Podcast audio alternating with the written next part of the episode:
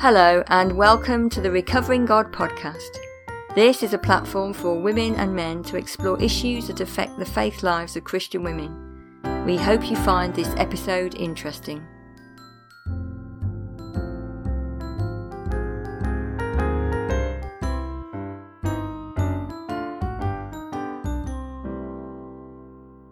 Well, Grace, here we are again in the middle of Storm Brendan. Let's hope this recording's not like a storm. It's a great name for a storm. Yes, it is. And I have a cold as well. So Yeah, so you sound really sexy, don't you? Oh, thanks for saying. So, um, Helen Paynter. Tell us about Helen Paynter.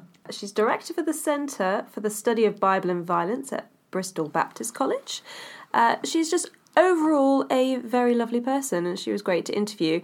The brilliant thing about this interview was that it's the first one that we've really gone into detail on the Bible and a mm-hmm. particular text, which has been really nice, and we're hoping to do more of that, aren't we? We are, yeah. That'd be that's that's kind of our aim, really. Well, in the midst of other things, but that's it'd be good to get really get grappling with the the Bible like we do in this this episode. It's great. I should apologise for the sound quality. There's a, a bit of a sort of background hum, um, which kind of gets better as the interview goes on, but um, we've tried to do our best to remove it and, and can't quite get rid of it completely. So I do apologise for that. Hopefully, it won't be too distracting for people.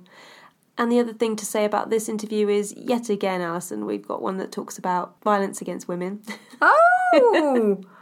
Oh, and this one was recorded before the last one came out, and yet again, how funny that that it's a, a, a theme that comes up again. Oh, we'll dear. have to uh, we'll have to go for something lighter next time. Yeah, yeah, I think that's a good idea. All right, that's fine then. Okay, well, let's hear it, shall we? yeah.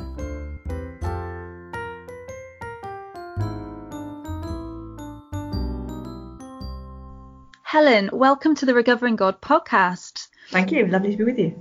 I wondered whether you could tell me a bit about your faith so far. Uh, what was your relationship to faith growing up, and maybe what's your affiliation now, if you have any at all?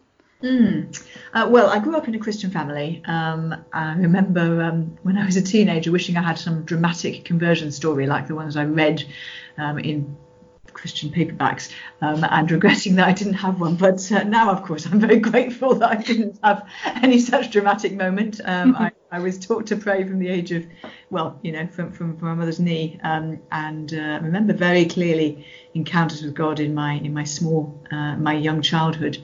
I guess God really got hold of me.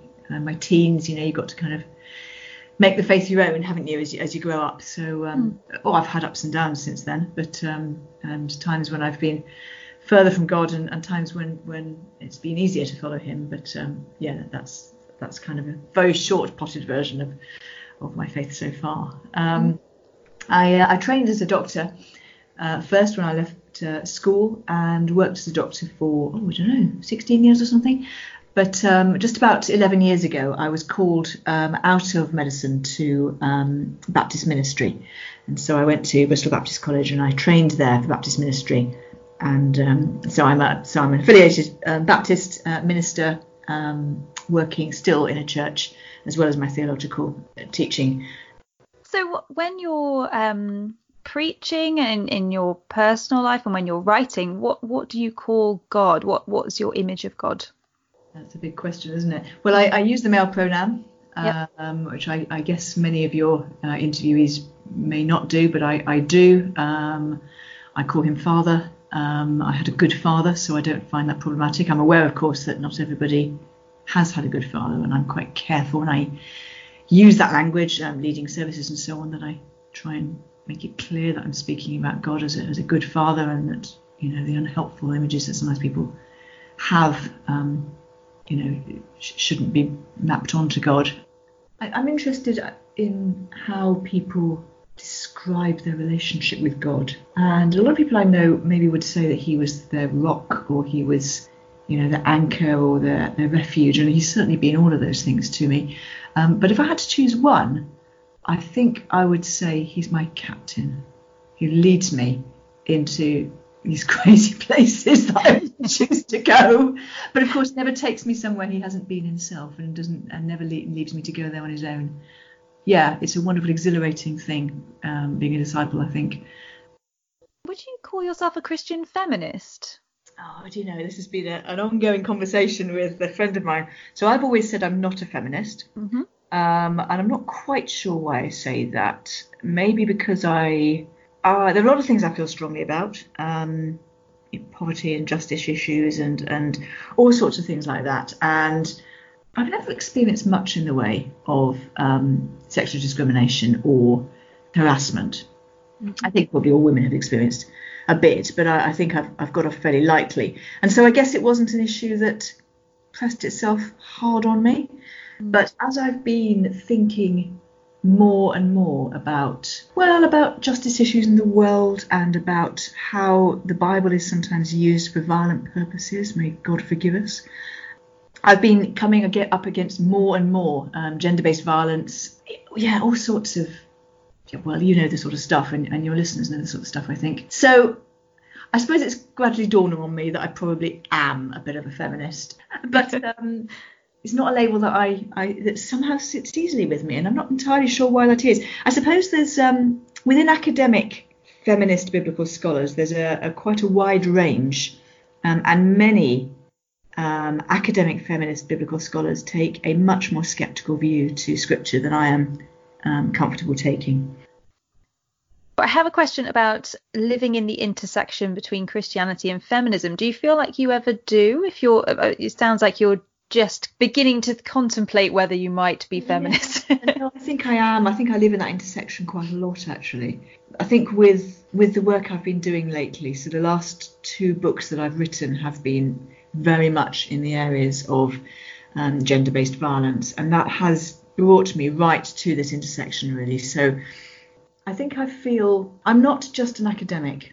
Um, I'm not just a Christian academic. I'm a minister, and there's a responsibility that I feel because of that position that means I I try and tread carefully when there are when I'm living in intersections. I try and uh, be careful what I say yeah, so it's it's an interesting place. It's a very exciting place. It's a very fruitful place. Uh, has been for me for the last year or so, but it's quite a challenging place to live.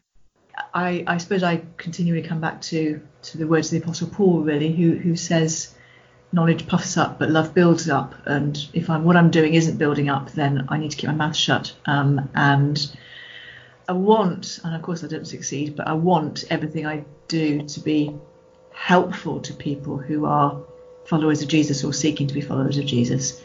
Um, I don't ever want to do or say things that make it harder for people to follow. So yes, it's it's a, it's an interesting intersection. I, I enjoy it, but it is it is a constant challenge to me. Let's move on then to talk about uh, your academic life. Mm. you are, have I got the title right here? You're director of the Centre for the Study of Bible and Violence. That's right, at Bristol Baptist College, yes what does that involve? just explain. um, um, so the centre has been going um, just over a year, and I'm the, I guess I'm the founding director. I'm the one who kind of came up with it and have, have driven it forward. Really, mm. we're working in two areas, and we're doing, we've got two target audiences, as it were. So the two areas are interpretation of biblical violence. I'm very aware that there are many problem, many questions that the Bible raises that we just don't have good answers for yet, um, and that some of those questions present pressing pastoral problems for people in the church. People lose their faith because they read stories of biblical violence. And then in the other area is to do with the way that the Bible is appropriated by people who um, want to endorse violence so I've been working. I've looked at um, structural violence around immigration um, and and how we treat um, asylum seekers and so on. I've done work on um, domestic abuse and how the Bible is used um, in situations of domestic abuse. I've started doing a bit of work on um, how the Bible is used by the radical right in Europe and to some extent in this country, and there's loads of other areas as well. So yeah, appropriation of the Bible um, to quote, endorse, unquote, violence. And then within those two areas, um, we, have got kind of two lines of attack really. So one is that we're trying to do um, really um, cutting edge scholarly work in those areas. So good, good aiming to do good quality academic work there. very much want this to be something that is of use to the church. So looking to um, podcasts, videos, I uh, speak quite a bit at, uh, at you know um, events, writing books, producing study resources, and so on. Because I because I want to, I want what we do to be yeah to be of use. So that's the d- double line of attack. And and I first heard you on another podcast by the Bible Society um, called She Too, where you were talking about one of the so-called texts of terror. And you mm. have a new book coming out uh, very soon, in fact, when this podcast episode comes out, called Telling Terror, which focuses on a particularly violent story in Judges chapter 19. I wonder whether you could please uh, just explain the story to our listeners for anyone who's unfamiliar. Would that be okay? Yes. Yes, Thank of course. You. I should say that this is a really uh, gruesome story and a really difficult mm. story to listen to. Um, so if people aren't familiar with it, then just brace yourself, really. Mm. Um, so the story is about a a woman who has no name in the text. Um, she's married to a Levite, and she has, for some reason, um, left him. And the text is ambiguous about why she has left him. Um, the, there's a number of different possibilities, but nobody really quite knows for sure. And she runs back to her father, um, who lives in Bethlehem. And after some time, after a number of months, her husband decides to go and fetch her and bring her back home. So he goes to her father's house, and then we get a, a bizarre little in, sort of series of instances where the father lavishes hospitality upon his son in law and really tries to delay their departure. And anyway, eventually, some days later, the man finally puts his foot down and says, No, we really have to be on our way. But it's late in the day um, when they finally set out. So they, they set out. So it's this man, his wife, and I will just interrupt myself actually and say that um, she's often described as his concubine. But the Hebrew word doesn't necessarily mean concubine. It's often used for a second wife, and describing her as concubine can be quite unhelpful. Um, so I prefer to refer to her as his wife. So the party consists of this man, the Levite, his wife, um, and their, their, their servant and their donkeys. So they, they're travelling, and it's starting to get towards evening. And the servant says to um, the man, uh, we need to take shelter. We're not going to get home tonight. Um, shall we turn to this city and uh, and spend the night in it? And the man says no. Now we need to understand that in those days, some of the cities belonged to the nation of Israel, and some of them belonged to the other tribes. The city that the servant was indicating belonged to uh, one of the other um, sort of nations around. Um, and uh, the man says, No, we won't go there because I'm not sure we can be sure of a welcome. We'll press on to the next Israelite city. And it's deeply ironical because of what's going to happen there. So they arrive at this city, um, city called Gibeah. They sit in the village square, which seems to be, have been the um, standard way of saying, I need lodging for the night.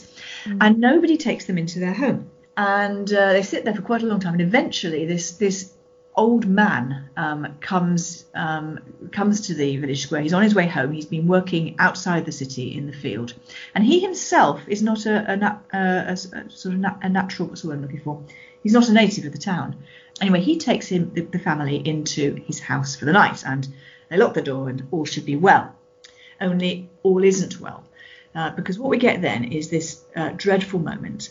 And uh, what happens is the men of the city um, surround the house and start pounding on the door, and they say to the host, um, "Bring out the man who came into your house, because we want to quote know, unquote, him. And um, many readers of the Bible will understand that that effectively means they want to have sex with him. And in fact, many of the translations just cut out the, the ambiguity and, and make that clear.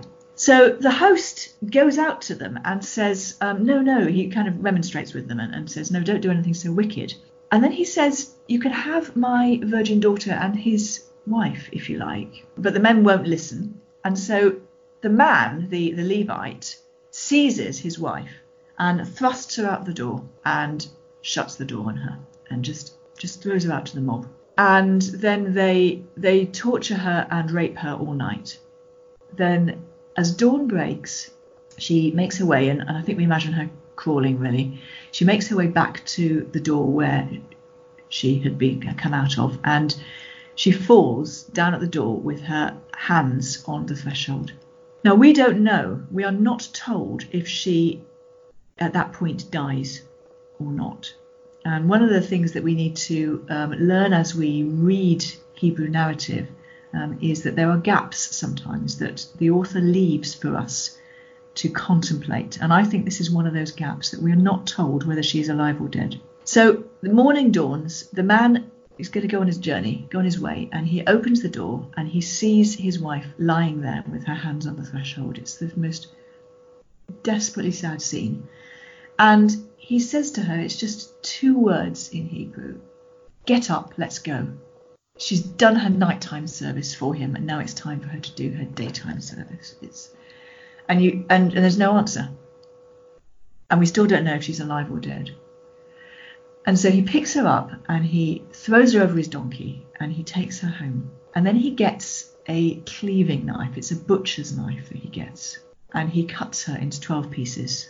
And he sends those 12 pieces around the around the nation as a military muster um, to say we must take revenge on the men who did this. And the, the military muster works, and then there's civil war, and uh, and the, the country degenerates into the most dreadful chaos, which actually results in the abduction and rape of many, many more women. But she was the first and perhaps the most badly abused. I suppose the question that comes up for me first is why is it there? What have people said in the past about what it means or what we should take from it? Oh, I mean, what people have said in the past uh, is quite varied and sometimes really quite horrific. So, some of the older writers, um, medieval writers, for example, um, they used her as a morality tale, as a cautionary tale to their daughters, that their daughters shouldn't run away from their husbands or shouldn't put themselves sort of outside the the home, you know, should should stay at home. And the implication being, and sometimes more than the implication, the stated conclusion being that she deserved what was coming to her.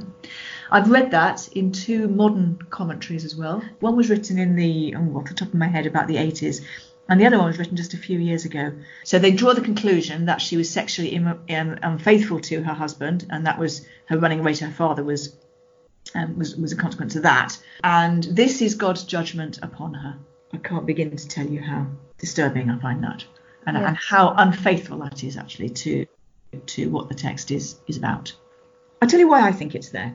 We have um, a theme phrase that um, crops up a number of times in the book of Judges. The book of Judges, as, as I'm guessing listeners will probably know, um, it's set before the kings of Israel.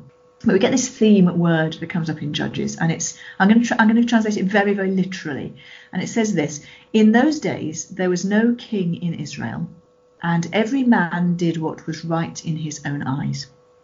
So there's no leader. There's a power vacuum um, and as we know from modern experience, when there is a power vacuum, um, things degenerate into chaos, and the powerful very often abuse the weak. The reason I made the point that I was leaving that very literally translated is because many translations will make that kind of a gender neutral thing because they want to make a lot of the language in the Bible gender neutral. And they say everybody did what they saw fit. Mm. I actually think it's quite helpful to leave that very gender specific um, because when there's a power vacuum, when the, the powerful oppress the weak, that powerful weak divide very often falls on gender lines. And of course, this is what we're seeing here. So that's our, our theme phrase in the book of Judges, and it comes up a number of times. And I think that many, if not most, of the stories that the book of Judges tells, and um, listeners may well um, be able to think of some of the ones, um, stories of Samson, the story of Jephthah and his daughter, um, stories of Gideon, um, and, and lots of others as well. Um, these stories, I think, are they're the charge sheet. Sometimes people think that the narrator is endorsing what is happening, and forgive me, but I just I just think that we we, we don't think that way about modern writing. We, we don't assume that a police officer who writes a charge sheet for someone they've arrested is endorsing their actions. We, we take it as a charge sheet, as a, as, a, as a list of accusations. And I think the book of Judges is a charge sheet against Israel before the monarchy. So I think this story, and it comes very close to the end of the book of Judges, so it's this story and the events that directly uh, follow on from it. They is the climax, if you like. If you have a, a downward climax, what's the bottom? A nadir. This is the, the worst. This is the lowest that Israel um, can get. And I'm very struck by the fact that if I were the narrator writing back in the day, I would have been a man, I would have been um, a literate man, clearly, and I'm living in a patriarchal society. If I wanted to describe the most dreadful crime that Israel could possibly commit, I'd probably describe a crime against a man, probably a high ranking man, you know, maybe a priest. And yet we actually get this story, which is about a woman, and not just any old woman, not just a powerful woman, you know, relatively powerful woman, or a powerful man's wife or something. She's a this second wife or concubine or whatever she is. She's low status and she's and she's female, and yet it is this appalling crime against her, which uh, the narrator has chosen to put, if you like, the final nail in the coffin of of this indictment against Israel. Her story is the story that condemns Israel, that demonstrates how utterly it's fallen from um, how it should be, then she, I argue that she functions almost like, I argue that she's a female judge, really. That we've got all these male judges. Uh, we've got Deborah, who's a female judge, but she's she's the only official female judge in the book. We've got all these male judges who, many of whom do dreadful, dreadful things. And then we've got Jephthah's daughter, who, gets killed by her father, and then we get this nameless woman who somehow somehow speaks that word of criticism, that word of judgment against the nation. So I think she functions much more powerfully than we sometimes think. And I also think that she speaks very powerfully today, just by the fact the way that we respond to that story, her her pain, her her suffering, somehow gives voice to who she was and what she experienced and evokes evokes a, a, a, really visceral reaction in the reader. So I think she yeah, so I think she's actually has a lot more agency than perhaps we than than she does within the story itself.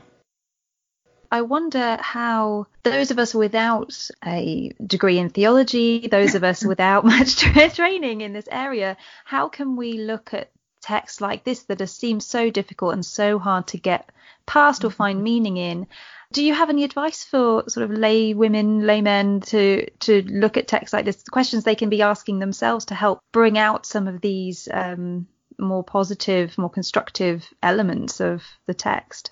I think one of the things that I, as I talk about it, I discover that people are surprised by is that the Bible does not expect us necessarily to believe the words that characters speak, that the Levite misrepresents what happened.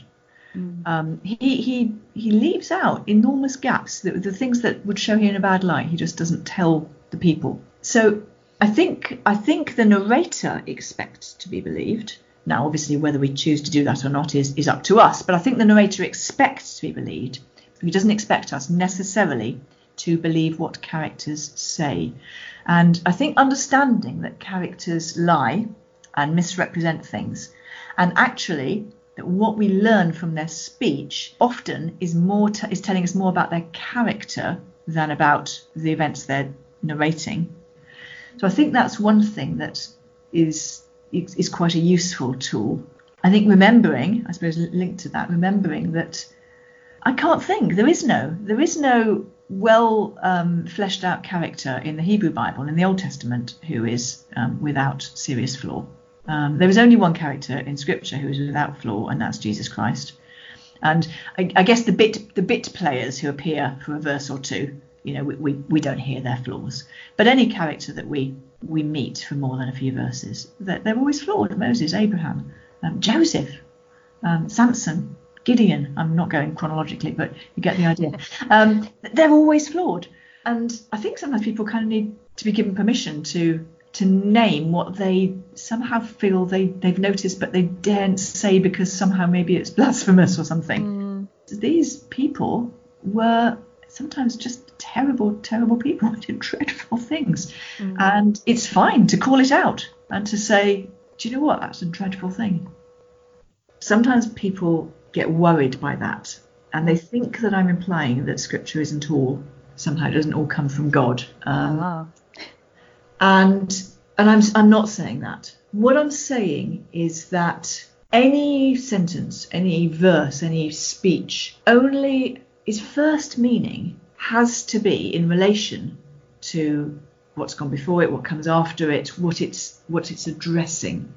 It, we do not know what it means until we've asked that question of what, what it means in relation to the other characters, in the relation to the other situations, in relation to the, the, the larger text. When we have done that, then we can do the, the, the deeper work, if you like, of saying, you know, what do I hear from this? What might God be saying to me through this? But we mustn't skip that middle stage because skipping that middle stage is really dangerous.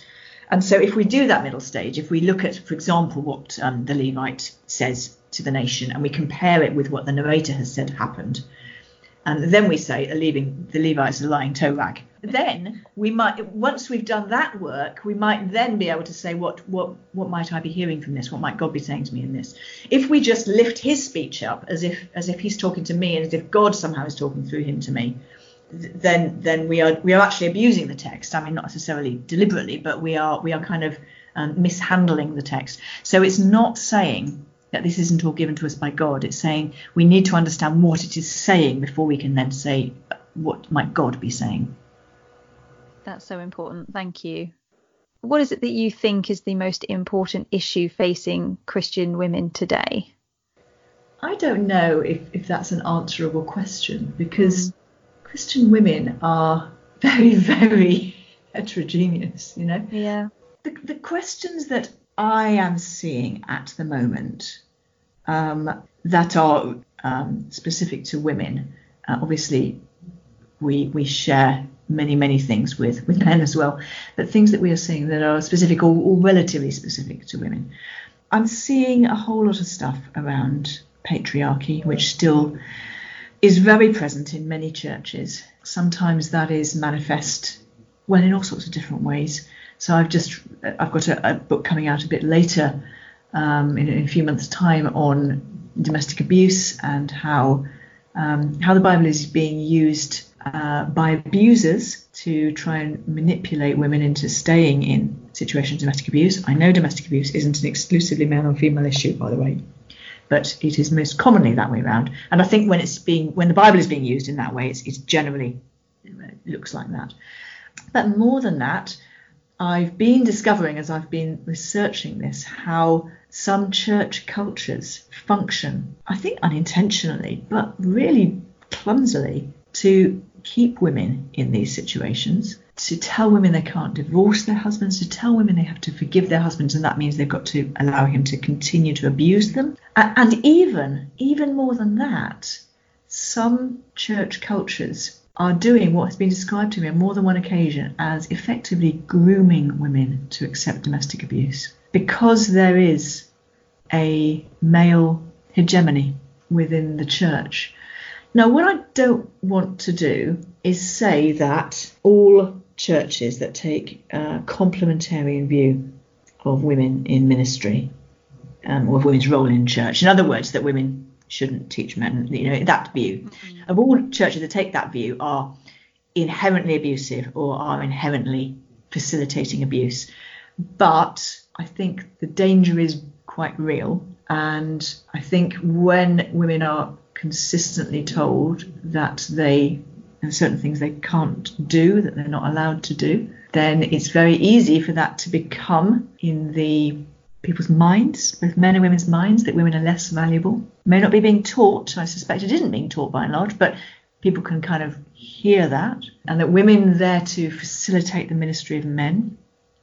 And all of this thing can become a, a sort of breeding ground for abuse, abuse within the church and abuse within the home. So it's not the only important issue, but I do think it's a really important one. And obviously, as a, as a Christian minister myself, I, I'm not a complementarian, I'm an egalitarian. I believe that the New Testament is leading us to believe, is teaching actually, and leading us to believe that women should exercise every gift in church, just as men men do. But even with people who don't share my view of theology there, and I have good friends and even family members who disagree with me on this matter, somehow we need to find a way of making our churches non abusive, of making our churches places that are absolutely of safety for women who are abused and places that are resistant to the development of abusive relationships. Helen, thank you so much for talking with me today, and thank you for uh, helping guide us through such difficult texts in a really clear and quite a hopeful way, actually. So, thank you. Oh, well, thank you for having me. It's a privilege. I enjoyed it very much.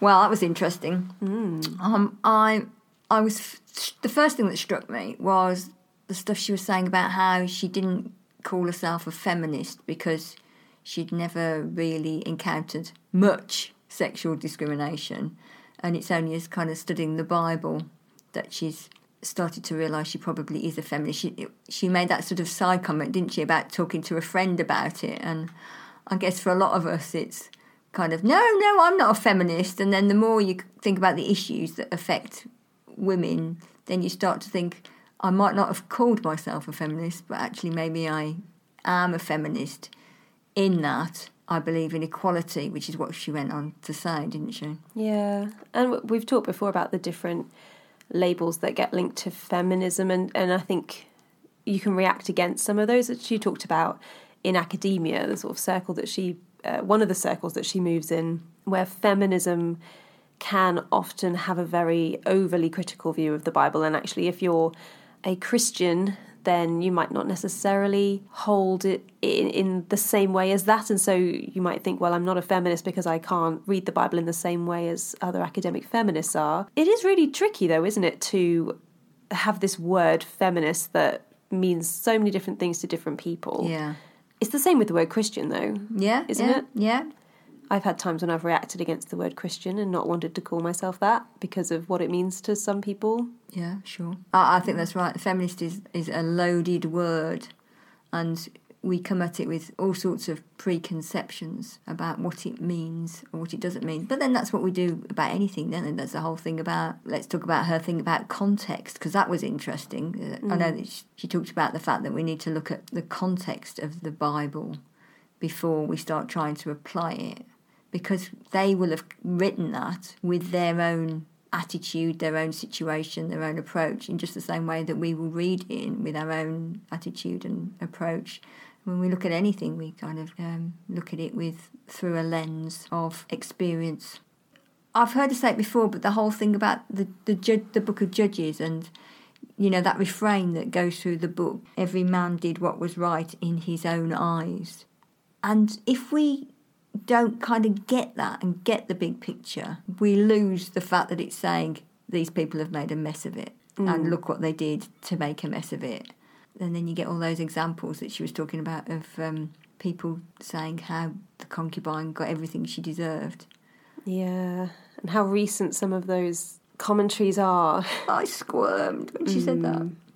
the idea of the book of judges being a charge sheet because we're quite used to the idea of well I, I think in churches we are used to the idea that the bible is made up of lots of different books and they are different types of literature. Some's poetry some is history and all these different things.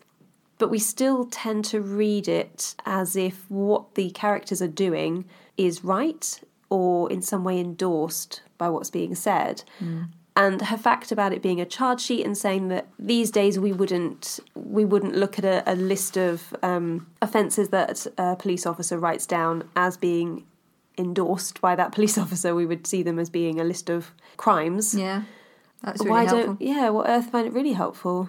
Yeah, I've never heard it described in that way before.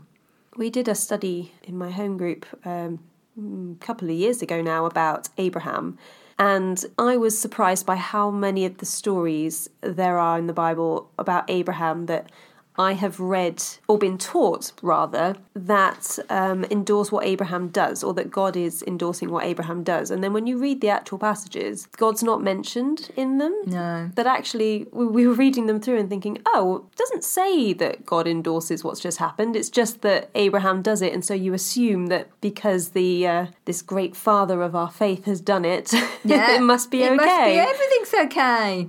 We do that a lot, I think. We do, and that that- that was her point, wasn't it? About all these characters lie and are flawed. Um, you only have to read a bit of, about one, as you say, Abraham, David, any of them, and you see what a mess they make. Hey, because they're human like us. Yeah. which is the wonderful thing actually that's what I, you know that's what i was thinking as she was saying all that stuff awful because they're flawed but wonderful because they're just like us they are human beings and they make mistakes just like us and yet there is this amazing story of God using them in whatever ways. And you see that again and again with people that you meet today. You know, you meet these people and they've written these amazing books or they're incredible speakers, and then you meet them one to one, you think, oh my goodness, you know, or, or whatever. You know, do you know what I mean? You know, yeah, and you you kind of like not the sort of um, things that necessarily are highlighted in the Bible, but you know, we all sin. We all have our flaws, pride, you know, whatever it is, selfishness. So, um, tell me about you asked her a question about intersection, and I'm like, what are you talking about, Grace? what was that? What? Oh, remind me. so, intersection. If you picture a think of a Venn diagram, you know Oh, when you have all those circles Yeah, and then like they link those. together. Yeah, they're great. And so, where the two circles or three circles overlap is the intersection. Right. So if you picture a Venn diagram with two circles, one says Christian and one says feminist. Yeah. As Christian feminists, we live in the intersection, so where those circles overlap. So you are a Christian on the one hand, you've got various um, uh, requirements of you, various responsibilities as a Christian. You have, you know, you're, you're following the Bible, you're following God. But then as a feminist, you also have other responsibilities and other requirements, and sometimes it can seem like those two things don't match up. Yeah. Or sometimes you can have people in one circle saying you can't interact with the other circle. Uh, a bit like Katie Lockie was saying a couple of interviews ago that she goes to feminist spaces where they say that all religious women are handmaids of the patriarchy or something, and then is in Christian spaces and they say that feminists are all man haters and against God and all that kind of thing. So that's what I meant by the intersection, that in between Yeah. place. We're hanging around on the edges. There's a book by Letty Russell, I can't remember what it's called now, I'll tell you in a minute. And um, is it called Church in the Round? Yes, Church in the Round by Letty Russell, that's it. And she's talking about how we're on the margins often. So I, you know, is is a Christian feminist somebody who, by virtue of the fact that they're saying the sort of things that they are, or thinking the things that they are, actually on the edges, on the margins? What do you reckon? I think quite often it depends on which circles you move in, Yeah. I suppose. But typically, I would say if you're in a fairly traditional or conservative church, then yes, that's probably true. And maybe you never quite feel completely at home in either space. Mm. Which is why having things like this podcast and things like the Christian Feminist Network spaces opening up where you can be both at the same time, and that's okay, and you're with other people who understand uh, the complexities of that is um, really helpful, I think. But I liked what she said about because obviously Helen's a minister as well, so she doesn't just have the academic side of this to think about, and she doesn't even just have to live this out in her own life, but she's supporting other people, and she's supporting people, some of whom will be feminists and Christians, and others who would not want to identify as feminist and would be quite opposed to some feminist ideals and she needs to minister to both groups. She needs to be loving to both groups, and I think she was talking about building people up, mm. That's um, wonderful. which yeah was fantastic. And Yeah. I think I'd like her to be my minister. actually. yeah, She'd be great. she could be the official podcast minister. hey, yeah. Although we, we might offend a few other people That's if we said true. that. Hmm. Okay, now then, she she talks about patriarchy as being the kind of the major problem, mm-hmm. which is the same as what Natalie Collins said last time. One of the major problems. One of the major should say. problems. Right, one of the major problems. right, okay. So the question is, I realised we didn't talk about what patriarchy was. So what? How would you define patriarchy? Uh, so the word itself comes from the. Uh, it means the rule of the father. So it's just this idea of um, a father being sort of the head of a hierarchy, or a man being uh, the head of a hierarchy. And it's usually a societal thing. It's quite a, a um, institutional thing where everything is run on the idea that at the very top there is a man, Right. and that men are default in charge. Uh, and obviously, uh, the church quite often is we refer to the church being patriarchal because often and historically leaders in the church have been men. Uh, and in the Bible, some people will interpret um, things that are said in the Bible about the man being the head of the household, for example, or men having headship over women. And so that's a patriarchal idea because it's it's men being rulers in various different spheres of society. Does that make sense? Yeah, basically, men being in charge. Yeah, and it's it's quite it's quite important, I think, to say that well, men do benefit from patriarchy um, overall, but there are things to do with patriarchy that mean that men lose out as well. So, like ideas about masculinity, for example, how, can have a really negative effect on men. Um, particularly their mental health, and um, you know we see suicide rates in men are far higher than in women, and um, that is uh, links back, I think, to patriarchy as well as um, other things. So everyone loses out. Not fitting the stereotype. yeah, absolutely. Sad. The other thing that I thought was interesting, and I think this will be a recurring theme in the podcast when we look at the Bible, is when she was talking about the fact that this was a nameless woman, hmm. a second wife, or, you know, called a concubine, completely powerless, and indeed, you know, was treated abominably. And yet her story tells us something really important and which I think will come across again and again in the Bible. You know, it's, it's the it's the people who have got no power and who are seen as nothing in the society who actually I think God uses to, to tell us something important. I, I think that comes up a lot in the, the Gospels when hmm. Jesus is talking to people. And it's a theme that we kind of ignore because it's uncomfortable. Who wants to go to the people who are in prison, you know, or on the streets, or you know, and and I, I'm not saying that we shouldn't do that. I think we should do that, but it, we kind of avo- I think we often avoid that stuff.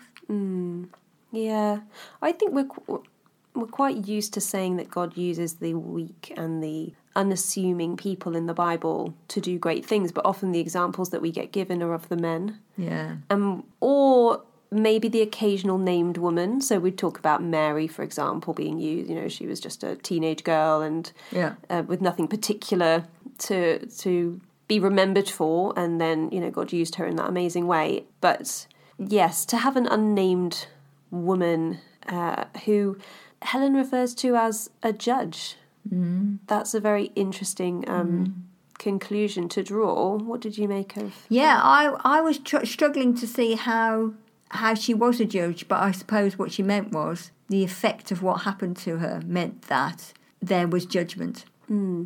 The effect of her body.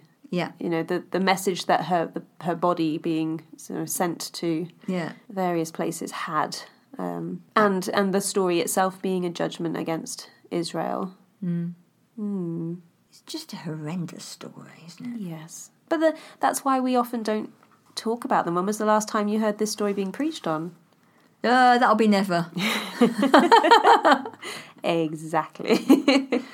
oh dear. Right. Um, I think that's a good place to to finish. Unless there's anything else you wanted to say.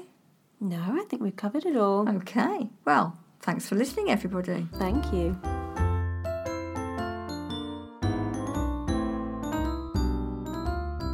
Thank you for listening to this episode of the Recovering God podcast. Please remember to rate, subscribe, and tell others who you think will be interested. You can follow us on Twitter at Recovering God, on Instagram at recovering underscore God, or contact us by email at recoveringgodpodcast at gmail.com.